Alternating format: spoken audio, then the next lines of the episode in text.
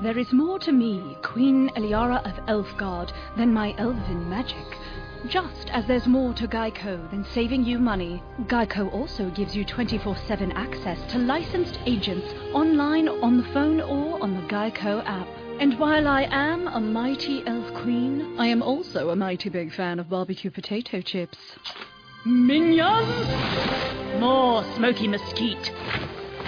Geico. Expect great savings and a whole lot more. I need, I need one. Blog Talk Radio. I'm not even on.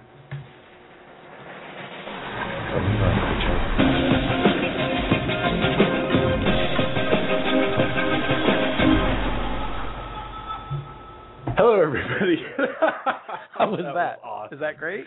Hello, everybody, and welcome to RU Instant Reaction Review, the show where uh, two highfalutin critics put aside their crazy, Oh, man, that's a great th- intro. their crazy movie uh, uh, analysis and just talk about the movie like two regular people. At least that's sort of the theory of what we pretend Right. we're doing. Right. Um, and we will, I think, we will start off the show really quick and just say that you know we did not see it five minutes ago. Right. Uh, we we saw it on Friday night. Our our sort of our goal is to obviously, you know, talk about the movie right after we see it. Yeah. And it just you know it just does not always pan out that way. No. Um, so you know I always get emails, but I should I skipped introducing us. Um, I am RUScreening.com's own Mark Eastman, and with me as always is co-host extraordinaire Shane Leonard. Hello. And this week we're doing Cloud Atlas, and uh, we do want to remind you to call in. The number to call in and chat with us about the movie is 347 324 3022. And we also have uh, the chat room open. If you go to Blog Talk Radio and you're listening to the show, you know, chat with us, send us your questions. If there was ever a movie Right. to chime in Bat around a and say what the heck this and that. I mean, it is this movie for sure. Yeah. Uh, I do have a couple of quick things that I want to I want to get through, and and that is we have a contest running, which obviously Getting we are we are not going to have a winner for because I said it's only going to run through November first, Yeah. yeah. and a- as things are going right now, it does not look like we are going to have enough entries. So after November first, you know, I don't know, our next show will be after November first, and we'll just start it over again. And I'm gonna, I guess, You have to, get- I'm gonna have to throw in more I saw a few entries. more prizes. There have been some. Not enough. So I thought you No. were like whoever enters gets right. it. And, there, no, there have been some, but if, but like I said, if we don't get to 30 entries, then I'm just not going to do it. Yep. So what we'll do is anyone who's done it before, you know, they're just automatically in the new they're carried over. the new yeah. thing or whatever. That's but cool. I guess I will have to throw in some some better prizes or whatever. I'll throw more stuff into the mix, and Right. hopefully we will get people to do it. Um, if you still want to try and make it, uh, you have to listen to our podcast of Dread. And Not 3D, not Dread Dread. 3D. and uh, all the details are are in that show uh, of what you need to do. So, you know, go back listen to Dread. I also do want to say, um, as we have been talking about over the last few weeks now, things are coming out on on DVD or Blu-ray, whatever Yeah. that that we have done shows. Right. So, as you're picking stuff up, you know, go back, find our show. We Right. we might have covered it. So you know, you got stuff like.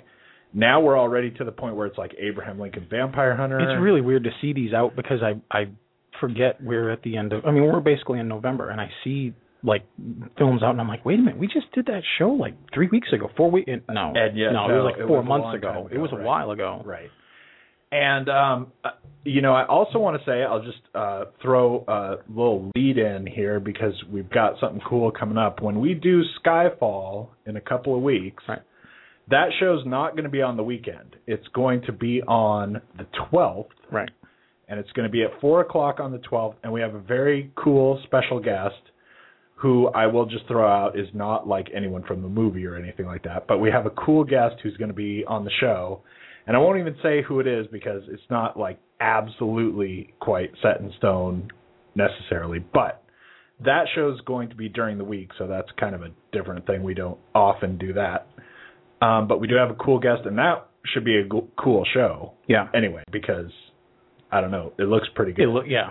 So uh, that's coming up in a couple weeks. Next week, I'm not even sure what we're going to do um, because uh, the uh, flight's coming out, hmm but uh, we've got our uh, RUScreening.com writer Christopher Lominack is uh, going to be covering flight. So that doesn't mean we can't cover it, but it's just you know maybe We have no maybe, of no maybe- confidence in Christopher. Right, maybe that will influence us Well, one way or th- another. And it's like Wreck It Ralph or The man with the iron fists. Right. So that's like uh, we may have to see in a couple days uh, if we're in the mood for an animated movie. We've got a diverse Right.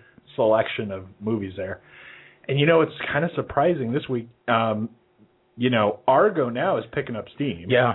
And now Really? now takes over and becomes the number one movie for the weekend. That's and awesome. we have covered Argo, so Right. you know, go check it out.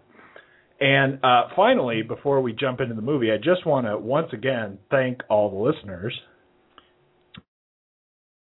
because as we have kept saying, you know, we are surprisingly fond of the Right. numbers we're getting. Sure. Absolutely. Uh, because really, it you know, it's kind of blown us away. We started this at the end of March, Mhm. so we've been doing this like seven months now. yeah. And I hate to say what the numbers are.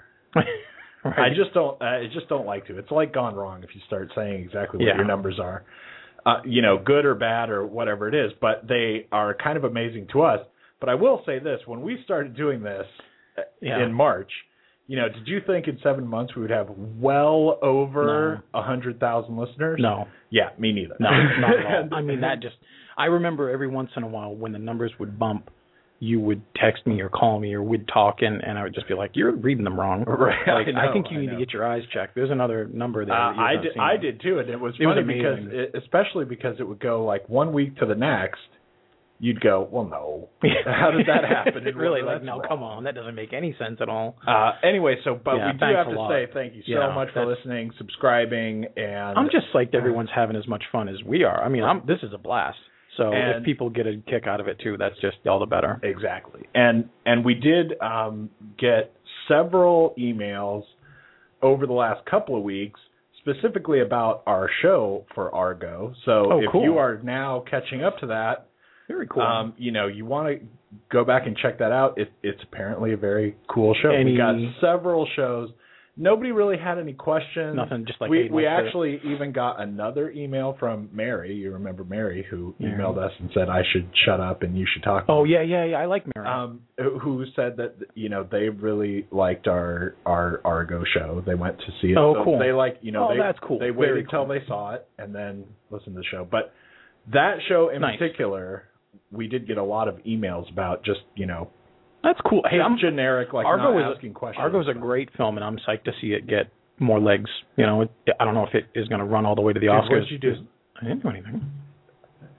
You're messing with the equipment there. No, I I can't know. hear You- anything. You were like all there we are. spotty or something. Well, I was straightening up. right, because you need to move our Yeah. equipment. Sorry, Jeez, sorry about Felix. that. That's Uh, like out of order right now.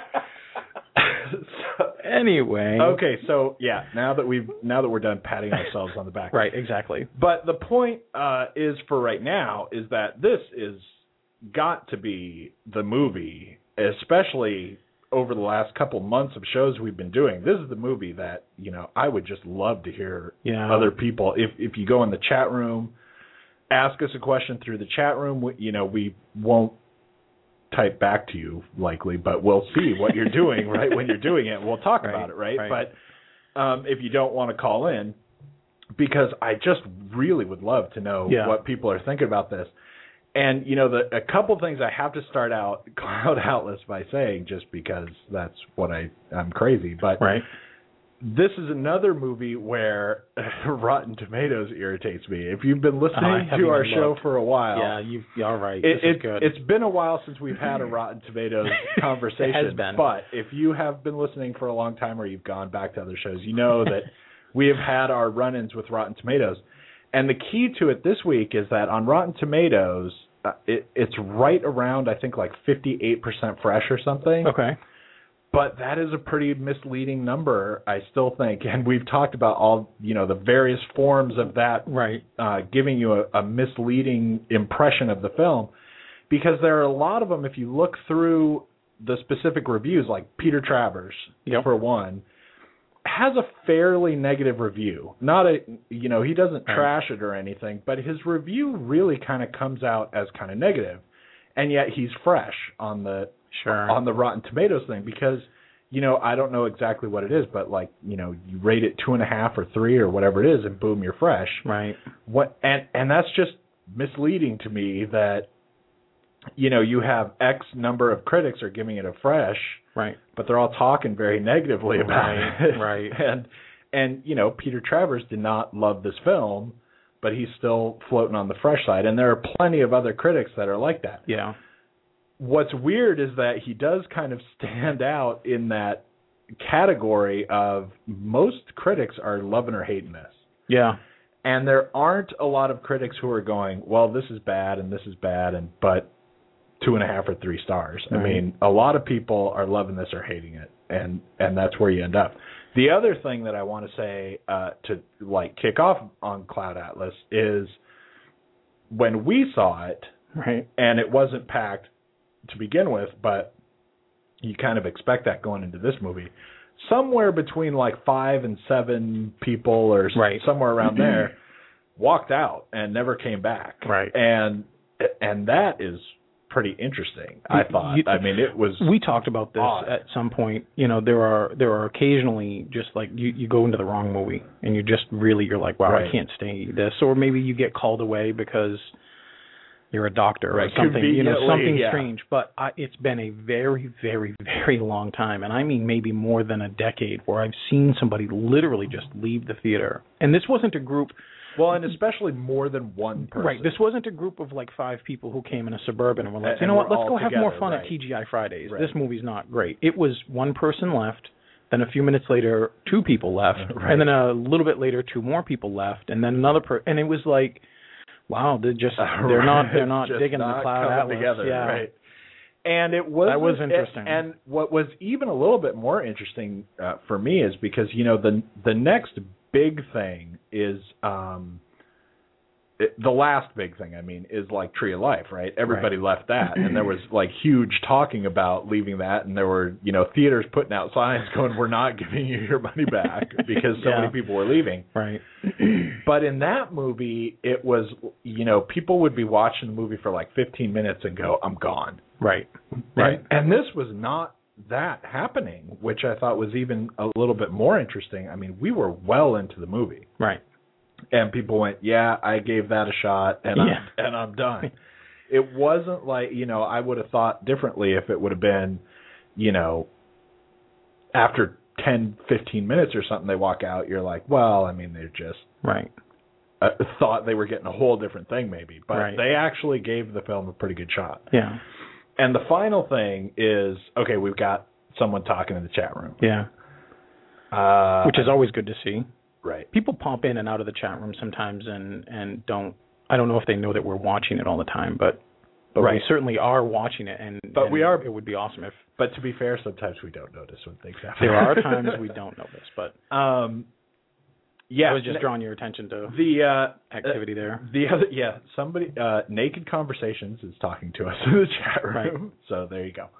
Um, who is psyched to see it, and you know some people just don't understand this type of thing, and and I agree completely. Yeah. You need to know what you're in store for with this movie because this is just not Right. you know your average movie. It's also not a movie that someone can say like, okay, tell me about that movie in like two sentences. I mean, you're not going to get anywhere, and Yeah. you can't say, well, it's like this, but with some of this thrown in. yeah, you never can be not. like it's like I mean, Die it's- Hard with Caddyshack. Right, It's it's- not one of these things. Yeah, it's it's very complex, and you know, even at, at best, you know, you have some work to do to try and tell Right. people what's going on in this movie. Uh, but now, you know, getting kind of past that and into the movie itself, Right. The uh, the the final thing that I want to like open with is that you know we aren't right after we saw it. Right. We've had some time to process a little bit, which you know we're on our honor to try and not do. Right. oh, I remember exactly but- how I felt when I saw but it. you but you can't help it. But man, I have really kind of gone down on this movie since we left. Since we left, yeah. I was really kind of okay with it. Yeah. Um, I was Yeah, you were. I was probably one of the the odd middle of the road critics, which, Mhm. like I said, there aren't a lot of. Um, but you can go down on Rotten Tomatoes. It's pretty interesting, in my opinion, anyway. You can look through the critics' reviews and you get the little tiny blurbs, and Mhm. if you read like read through a lot of those blurbs, and in the end, you're going to get a pretty good Right. review of the movie Right. because they cover a lot of a, a lot of interesting parts about the movie and have good statements Right. which is not usually the case actually when you go through those little blurbs usually they don't tell you anything Right. and they're like yeah. fantastic i mean they're Right. like looking for their you know dvd quotes or whatever Right. with their little sound bite garbage you know little blips but yeah.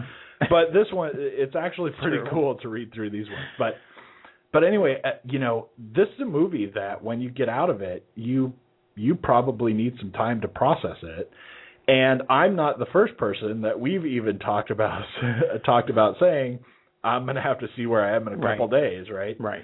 and that's really kind of how this works and and i've kind of gone down Yeah. I, I mean, I I was I was very kind of middle of the road. I didn't I didn't hate it, and I still don't hate it, but I I like it less than when than when we Yeah. first left. So um, well, this is also an interesting thing. Not that it matters terribly, but it was interesting when we started talking about it. Um, that you, Cloud Atlas is uh, it's a it's a big it's just under three hours. It's two hours and fifty one minutes. You know, we'll call it three hours. It's a big three hour film that's an adaptation of a book that came out almost a decade ago. It was uh, 2004 by David Mitchell, and I had read the book recently, and Right. you have not. right, So in that regard, like when we were waiting for the movie to start, you know, we were talking about how it's going to be kind of interesting to see, you know, because I know it's a sprawling, complicated book, and whether or not that translates to someone who's familiar with the story like me or who was new to it that night like you. right, So it was it was really interesting when we started having a bit of a conversation um, after the movie too, and when we were going through things, and we'll get into it more, I'm sure. But there were just things I was telling you about the book, and you were like, "Well, that sucks. They should have put that in." right, So it was, and I've had a couple conversations just with other people who I who had gone to see the film um, Friday, and I talked to them yesterday briefly about it. And some of them hadn't read the book, and the ones that had, it's interesting. The ones who had read the book all kind of echoed what I was saying to them about it. Um, they got the first look at my my Right, review right. because I finally did. They were like, "What'd you think?" I'm like, "I don't mind telling you here." right, And then the other people who hadn't read it said a lot of the same stuff you did. So it was almost like a, an echo of thinking of like this is what people thought of it if they hadn't read the book or if they had. So I thought that was actually kind of really interesting. right. I think that if you haven't read the book, you're in for a difficult time It's of work. of getting a lot out of it. It's Yeah. it's not like you're not going to understand what's going on because you haven't read the book. Right. but I I think in the end, um, and actually this kind of ties in because we've got uh, we've still got someone in the chat room and Yep. and they're saying you know did they make it did they make the story too complicated and people want simplicity and all that Yeah. and actually I think they didn't make it complicated enough in the movie Hmm. I, I don't think they made the movie complicated enough really because Yeah. they don't get to what you're supposed to get out of the story really Right. I, I don't think they really deliver that. And obviously, the book must. Uh, I mean, I, I haven't read it, but the book must kind of get to where it's supposed to get. I I mean, I, I have to assume it does because lots of people love it. I don't. know. yeah, I don't have a. There's no real spoiler about the book, um, especially because it's almost like trying to spoil Twin Peaks. You know, this book is almost Right. a decade old. If you haven't read it yet, and this is now just on your radar, this you'll have gone to the to the book because you've seen the movie and you love the movie. Right. You already know that it's a complicated story. the The book is basically a palindrome. It starts off with one story and it morphs into six. And it does so by cutting every story in half just about the point where they reach a climax, and then it starts the next story. And the stories are interrelated, and they explain how Um, and by the time you get to the sixth story in the middle of the book, it's a whole story that's uninterrupted, and then you go through the end of the book, concluding all the stories that have been interrupted. Right. So it's almost like the layers of an onion. In doing that, you do get the resolution of most of what's happening. Um, and in telling a story like that, when you invest in a certain number of pages and you're trying to figure out the arc of the story and the narration and all these things, to have it suddenly stop and then continue years and years and years and years later, sometimes hundreds of years later, Right. um, you know, that can be a little jarring. And then you actually get you, you get a sense of what he's doing because in the in the book, David Mitchell, and they do it in the movie, they kind of allude to what's happening. The movie makes it very very clear in a way quite quickly that there are all kinds of things going on. Like in the first five minutes, you get a, a quick you get beginning of every single stories. one of the Right. stories. Right. And in a strange way, it's almost like if this was a contemporary movie set in a contemporary setting, you would just think, well, these six characters are going to run into each other like Crash or Grand Canyon or something like Pulp Fiction. they're Love just going Actually. Love Actually, right? They're- they're all that they're all going to bump into Right. somewhere at some place, and they're all going to have a ripple effect around each other. And in a way, that kind of is it. But this spans hundreds, and in, in some case, you could argue a thousand years. Right.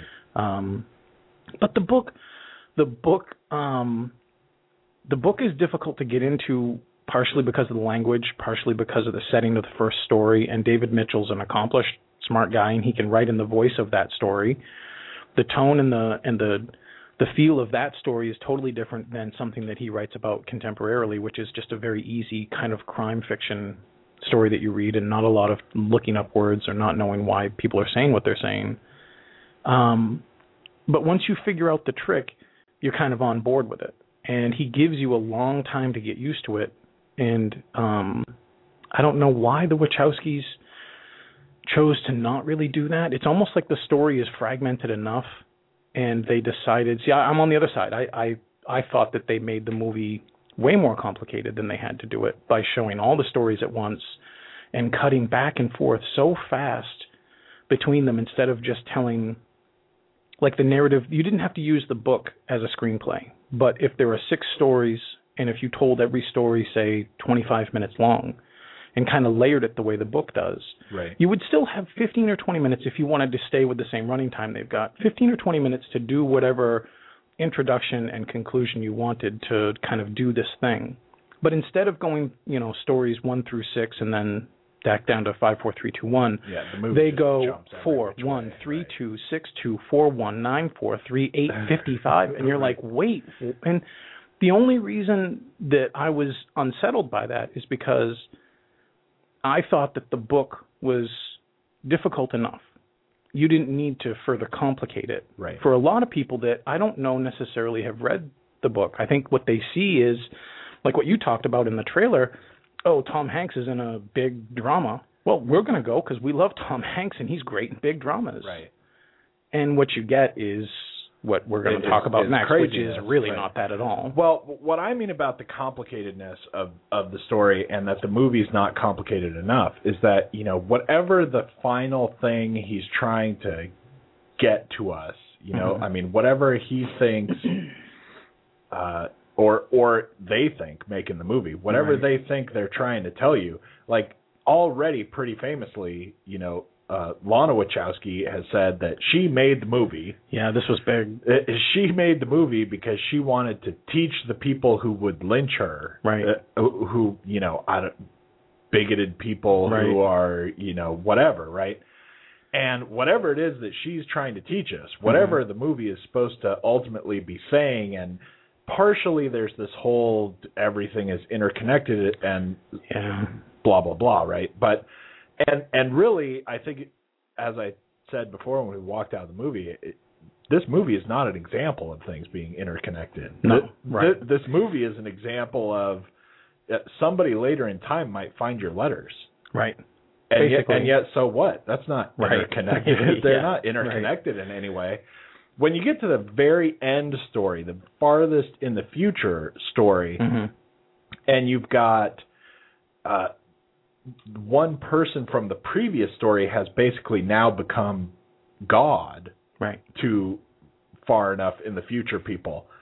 Now, I mean, then there's some interconnectedness, uh, Right. Okay, but every but none of the other stories have any actual interconnectedness. Right. There's a person in the future who found a record and and stumbled, you know, by pure random chance into another person who ha- who had letters. I mean, Right.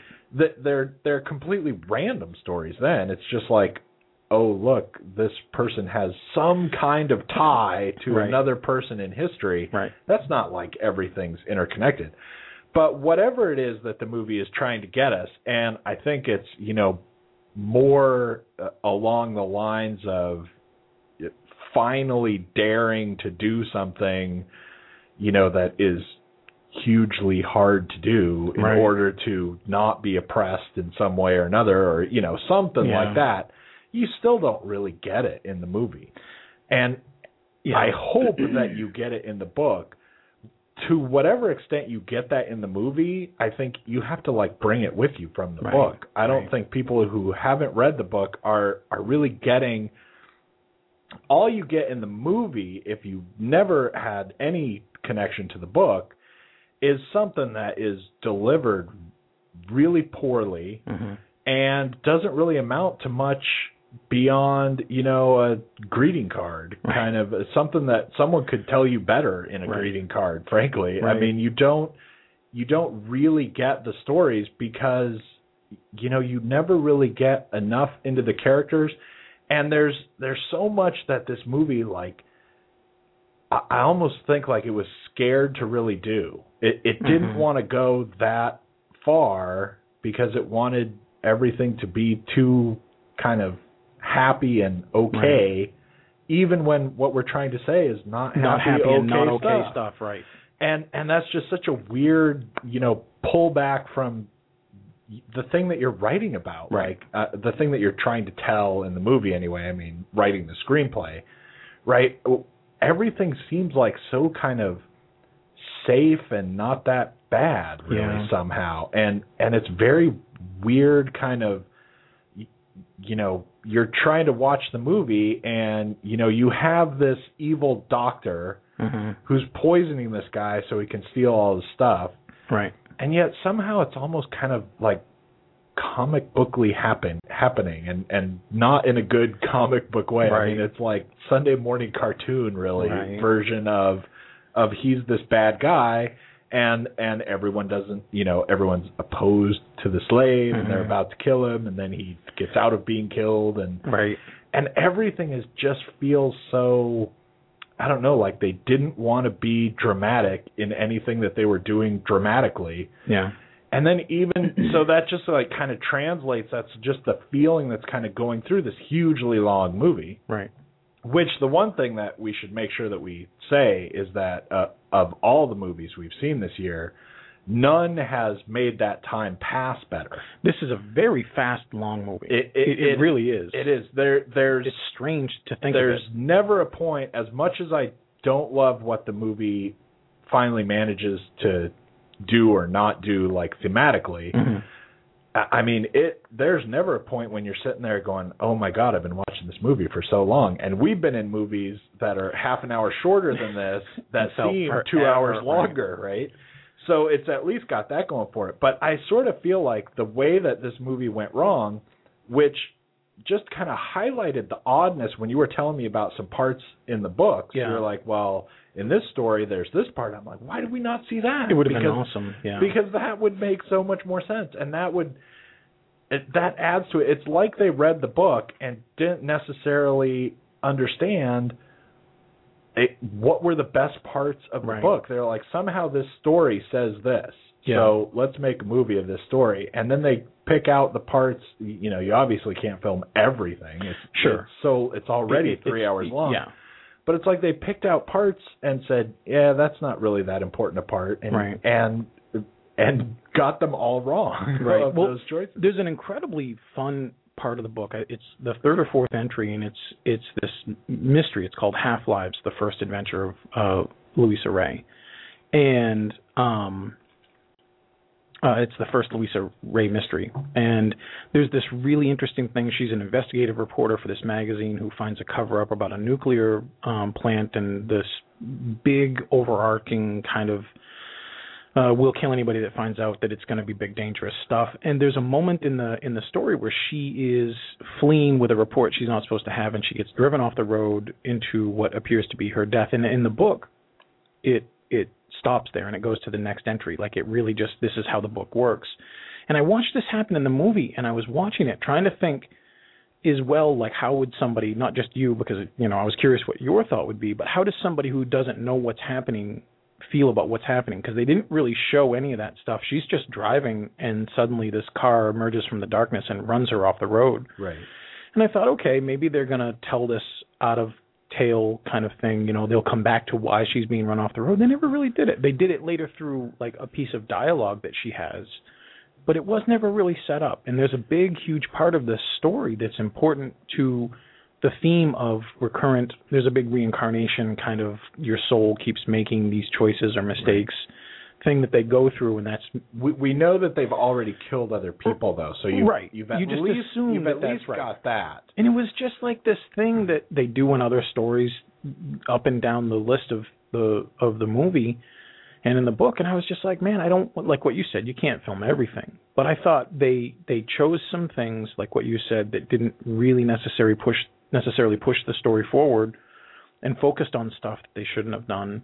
They were heavy-handed when they needed to be subtle. It was just really right backwards and out of control in and, a lot of ways. And you know the the thing that is especially weird and you know it really comes through and uh, you probably kind of can't uh, get a real understanding of what's going on maybe, and I could be wrong, but without like some allusion to you know the Wachowskis and their work.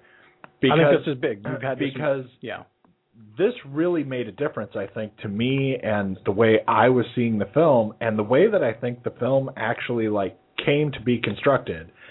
Because um, you know, famously they did the Matrix movies, right? and you know made the first matrix and just boom i mean it was Right. so huge and it it just became such a like you know phenomenon Yeah. of culture so fast that obviously people gave them whatever jillions of dollars Right. they wanted to make some more of them Right. and you know the first matrix movie is really great Yeah. i mean i i love the first matrix movie Right. and the first Matrix movie is, you know, you take like this little like kind of goofy thing of philosophy class, right? Right. I mean, you went to like philosophy 101 in college. You can't get through philosophy 101 without talking about like dualism and reality and brains and bats problems, Right, right? And yeah. you know, how do you know that you're not just a brain in a vat Right. And being you think this is happening. given Yeah. all these things, right? You know, I mean, it's just Yeah. you know, standard, easy, you know, intro to philosophy stuff. And, you know, they didn't come out with the Matrix and go, we'll take that and what we'll do is we'll teach everyone all this stuff because we know everything now and we're smarter than everyone. Right.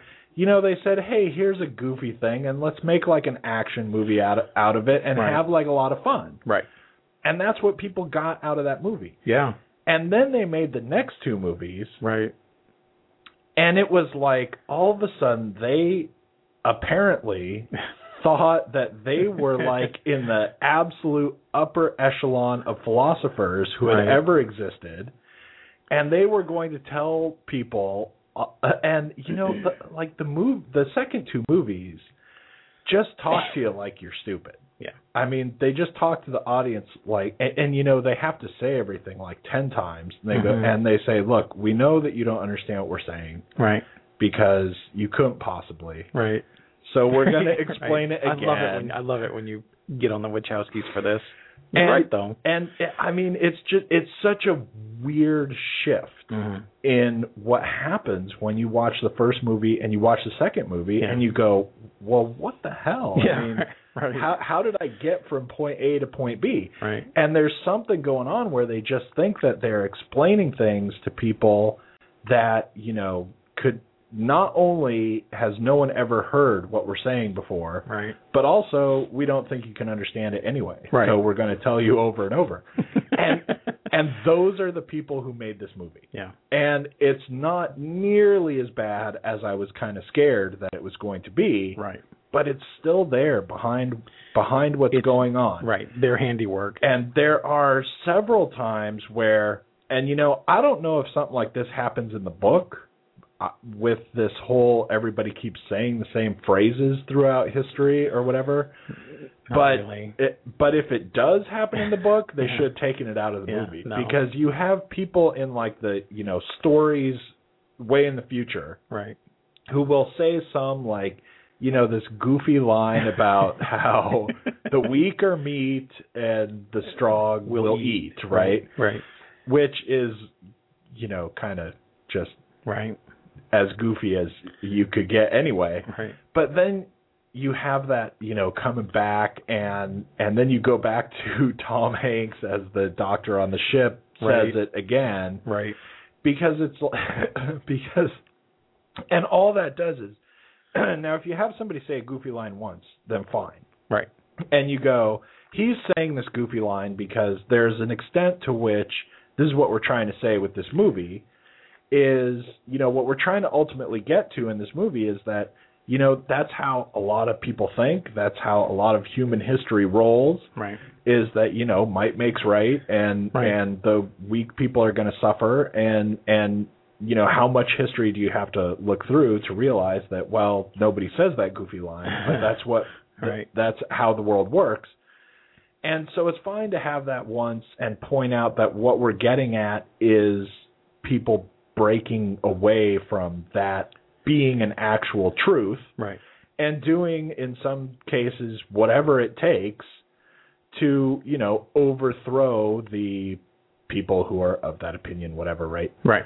but when you say it when you have a character say it again then all you're saying is and it's you know i mean the movie isn't that long but i mean it seems like it's hours later right Right. It's forever later. And we've gone through it's like how many things have we gone through already? And then the person says it again. You know then the movie is just saying you're not You're not bright getting you're, you're not right. bright enough to follow what's going on. So i have to say it to you again. There's there is, and this is a funny, embarrassing admission that I, I'm not even really seriously defending them on this because that is annoying and they do do it, and it isn't done in the book. The the one thing that the book does that the the movie did in a couple places is one of the reasons that the book I think has gone a, um, a fair amount of attention is its postmodern kind of way that it was written because it's very self-referential. There are times when, like um, later, the when Jim Broadbent plays the the book editor, uh, the book publisher, he gets the the copy of the Luisa Rey mystery, and this is how like it's all interconnected. Right. Like he's literally reading the story of the previous character. And he makes a criticism about it that is supposed to be undercutting that it's that the the novel itself that the critics would have not within the story but real life. Right. And he says well none of this would happen. Characters don't talk like this. This is just genre fiction. Like he's literally pointing at it and saying i get the problem of this genre before you. So i'm smarter than you're giving me credit for because i'm telling you in advance Right. this is the problem and they do this throughout um everything except no i think even the far future they, one. they they have a couple runs at critics too where Right, right, they, and it's they and talk it's interesting. critics are horrible. Some of the stuff that is very funny about the book um, comes from this this section where there's an amanuensis who's uh, tutoring under a um, a musician. He's supposed to be a genius, right and in the book they talk about how pretentious this is and how silly this argument is, and it's reflective of the story and and on and on. That that said, they don't really do that in the book. But here's the embarrassing thing: the movie is very strange. Um, there were times I felt great, huge swells of boredom, and then there were other times I was very excited because there were there are some really great bits in the film. right Like you said in the beginning, you didn't hate it. You still don't hate it, but you didn't really love it the way like Ebert loves it. Like Ebert's Right. like this is the new Citizen Kane. He's all about right this and film. you know since you mentioned ebert I, I, have to this is the greatest show for you because forget, it's the Wachowskis, Ebert, like everybody you hate. All we got to do is Tomatoes, find yeah, right. Rotten Tomatoes. We got to get George Lucas in this somehow, but but but don't lose your train of thought. No, no, I'm but not I gonna, do, 'cause this is- I do want to say that since you know you brought up Ebert, right? I think it's awesome because if if you have listened to the show repeatedly, you know that I have my issues with Ebert, right?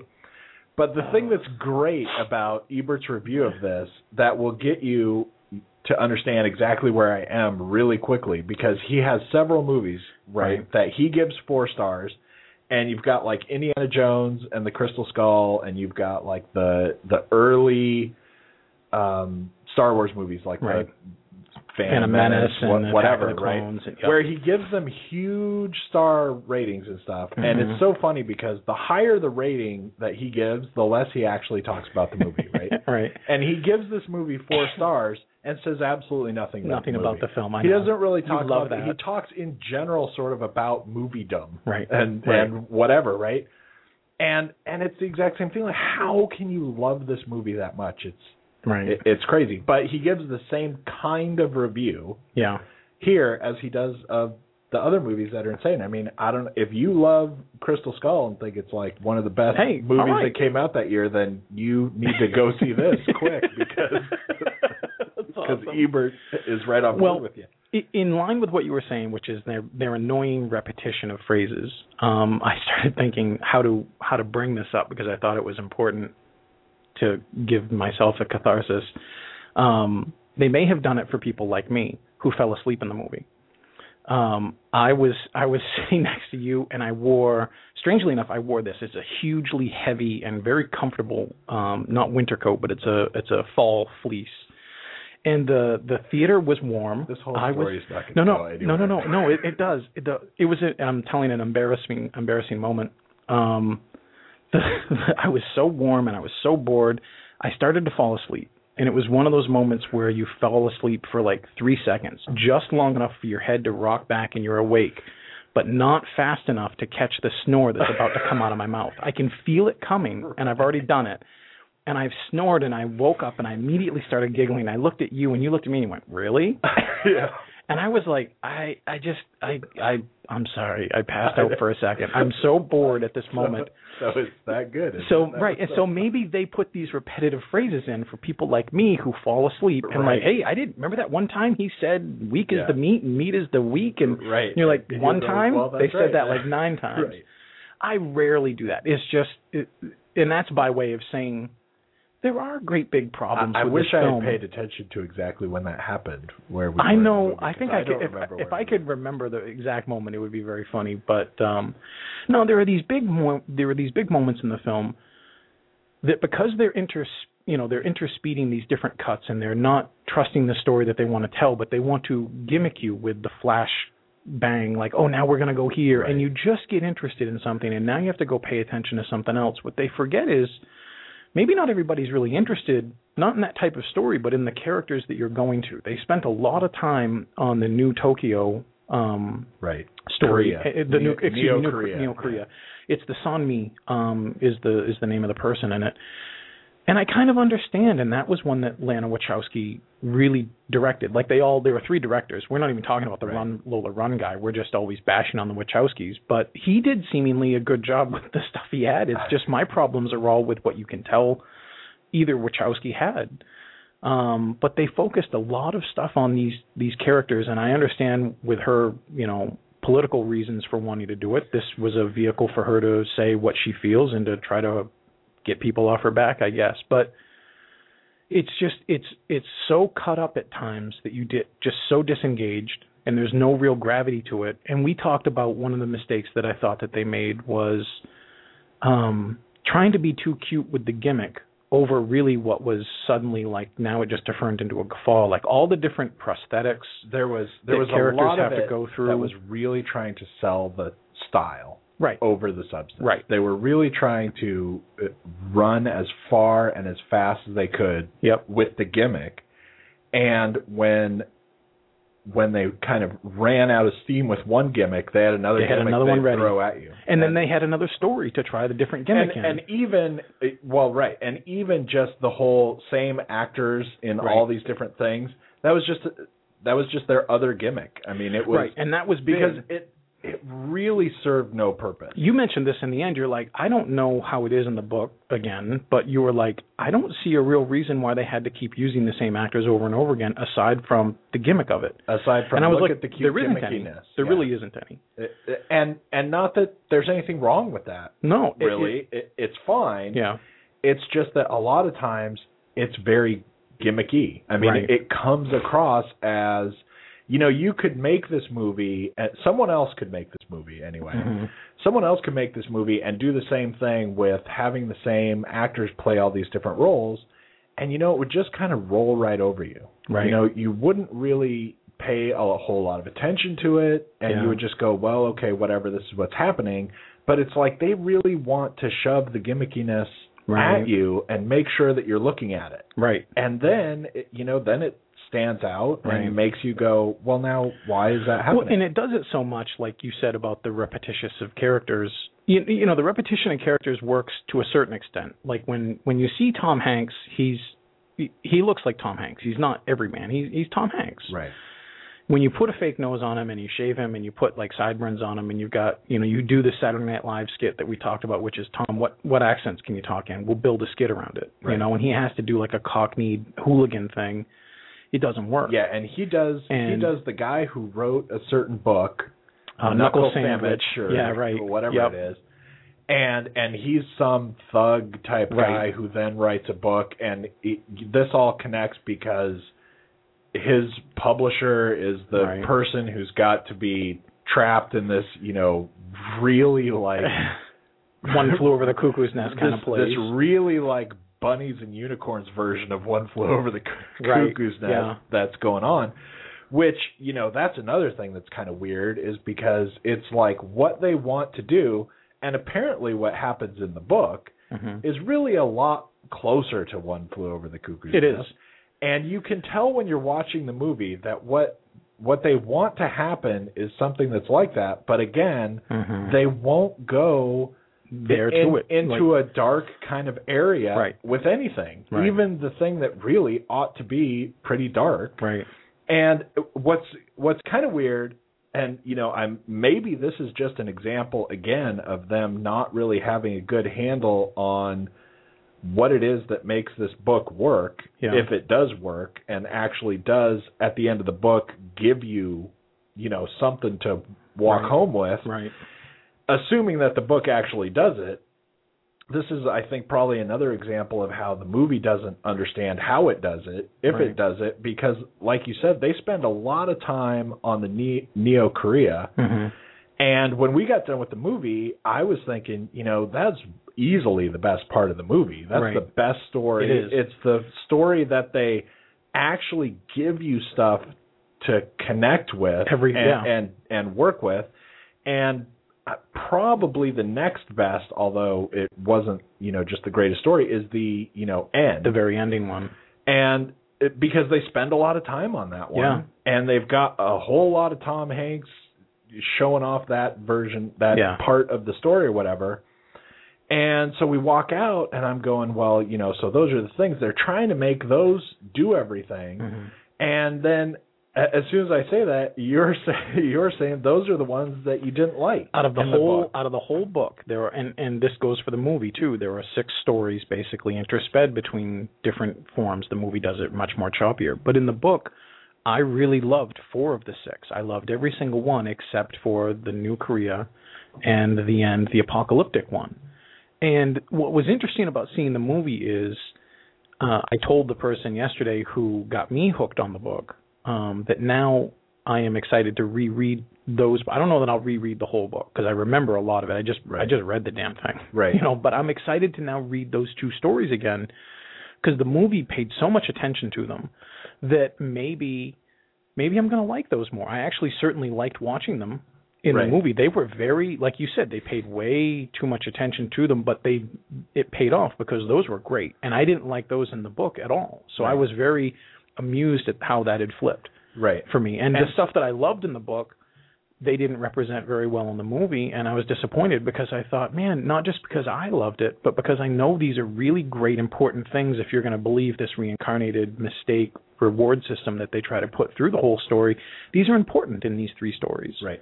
And but it's really bizarre. What stands out what stands out to me is and because obviously I don't know because I haven't read the books, but if they're going to make a movie where what they're going to focus mostly on is these two stories out of the six Yeah. and you like those the least, I mean, are those is that not to kind of have gone wrong somewhere? Because Yeah. are those the parts of the book that ha- really have the power of the book? Yeah, Uh, How could so. they be? Yeah, I didn't think they if, did. If those are the ones that you Right. don't like, and what's especially odd to me, if you know, from the standpoint of trying to make this movie, is that the whole Neo Korea one, which, like I said, is really well done.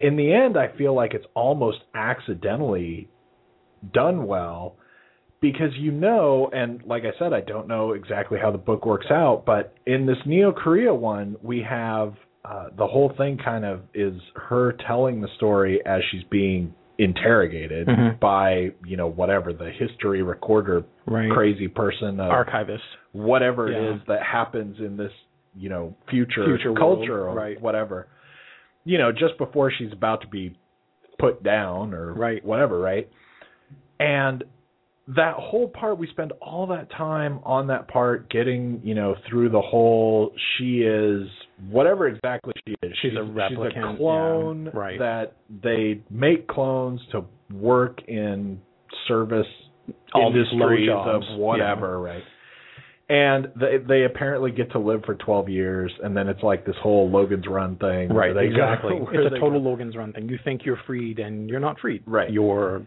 and else. and so anyway, like the whole thing is that she's telling her story to this archivist, and we get to very close to the end of the story, right? Mhm. And and he says, you know, why would you do that if no one's gonna No one's going to hear your story. No, no one may believe what Right. you're saying anyway.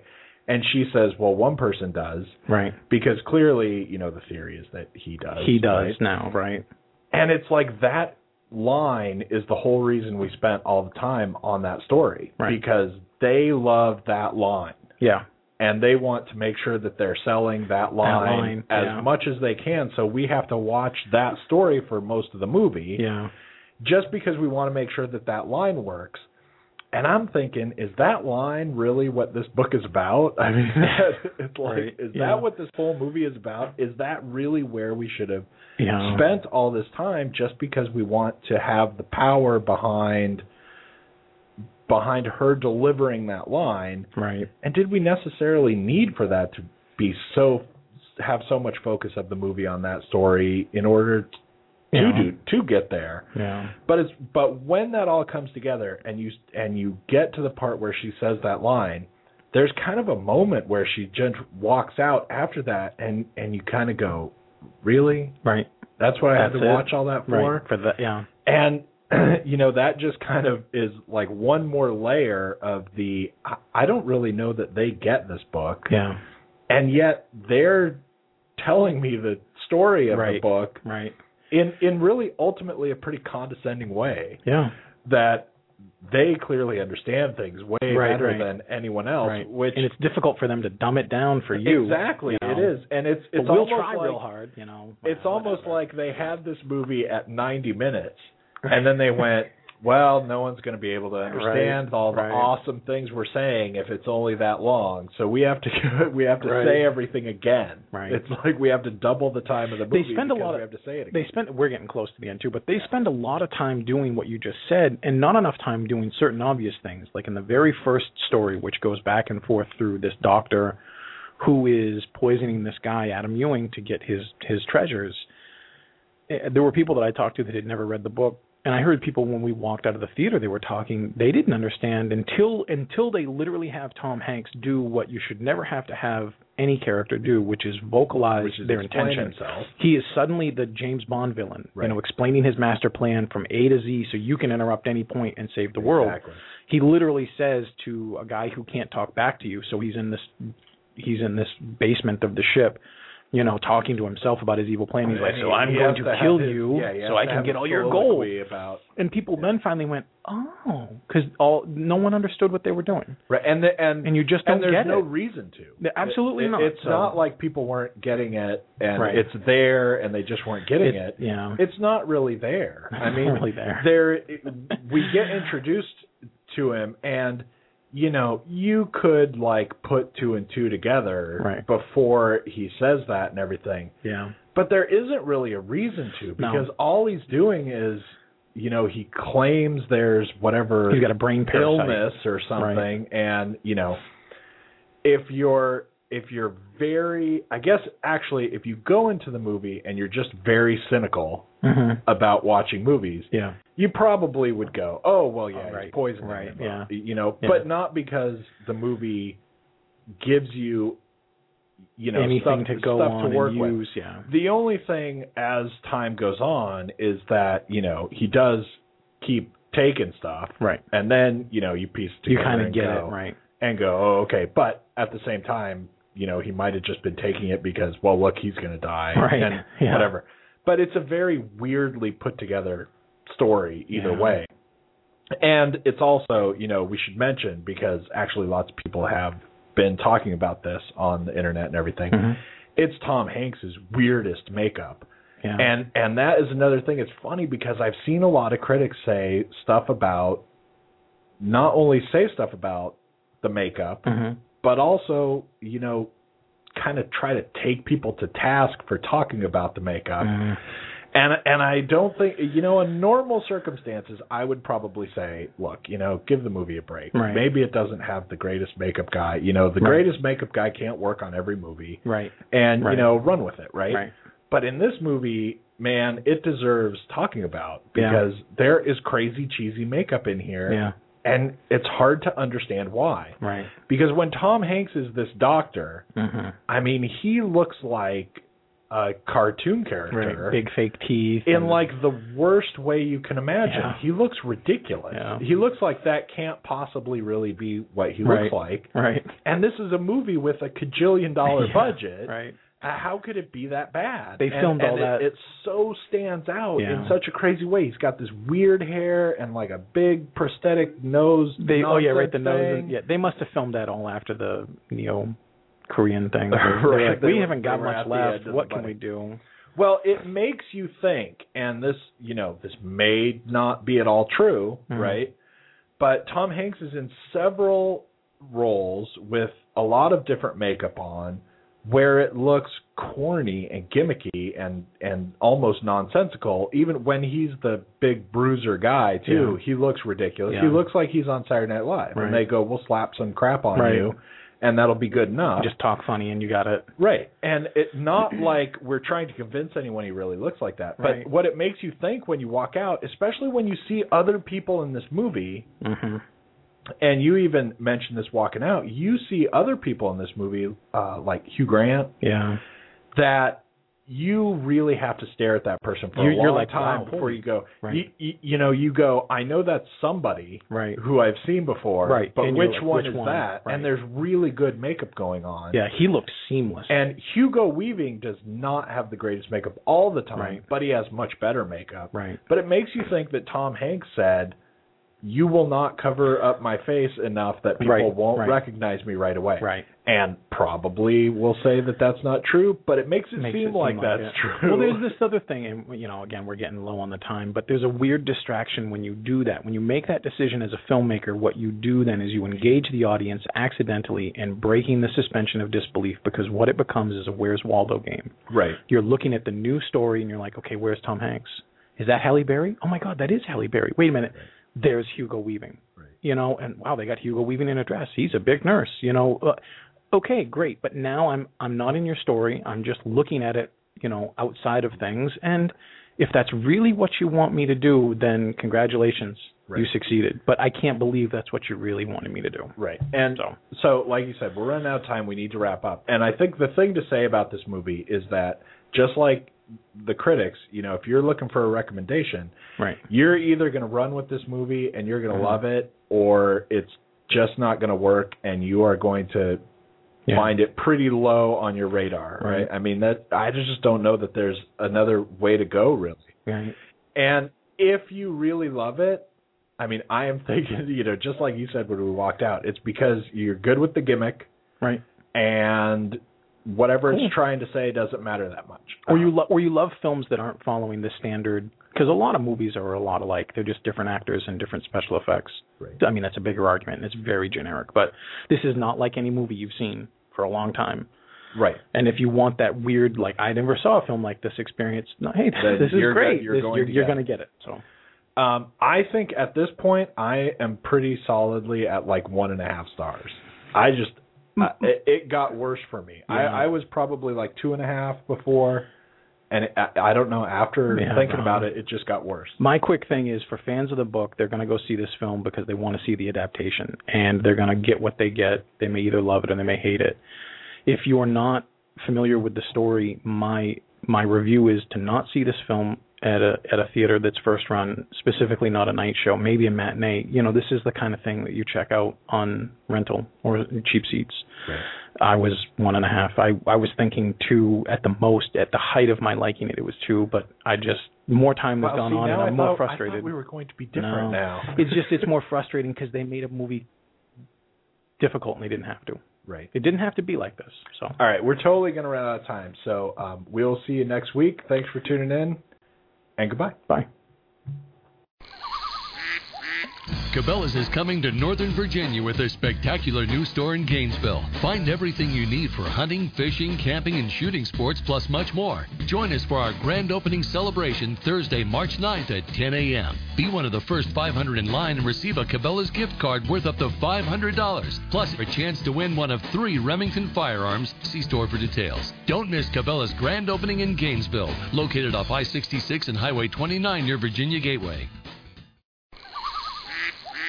Cabela's is coming to Northern Virginia with a spectacular new store in Gainesville. Find everything you need for hunting, fishing, camping, and shooting sports, plus much more. Join us for our grand opening celebration Thursday, March 9th at 10 a.m. Be one of the first 500 in line and receive a Cabela's gift card worth up to $500, plus a chance to win one of three Remington firearms. See store for details. Don't miss Cabela's grand opening in Gainesville, located off I 66 and Highway 29 near Virginia Gateway.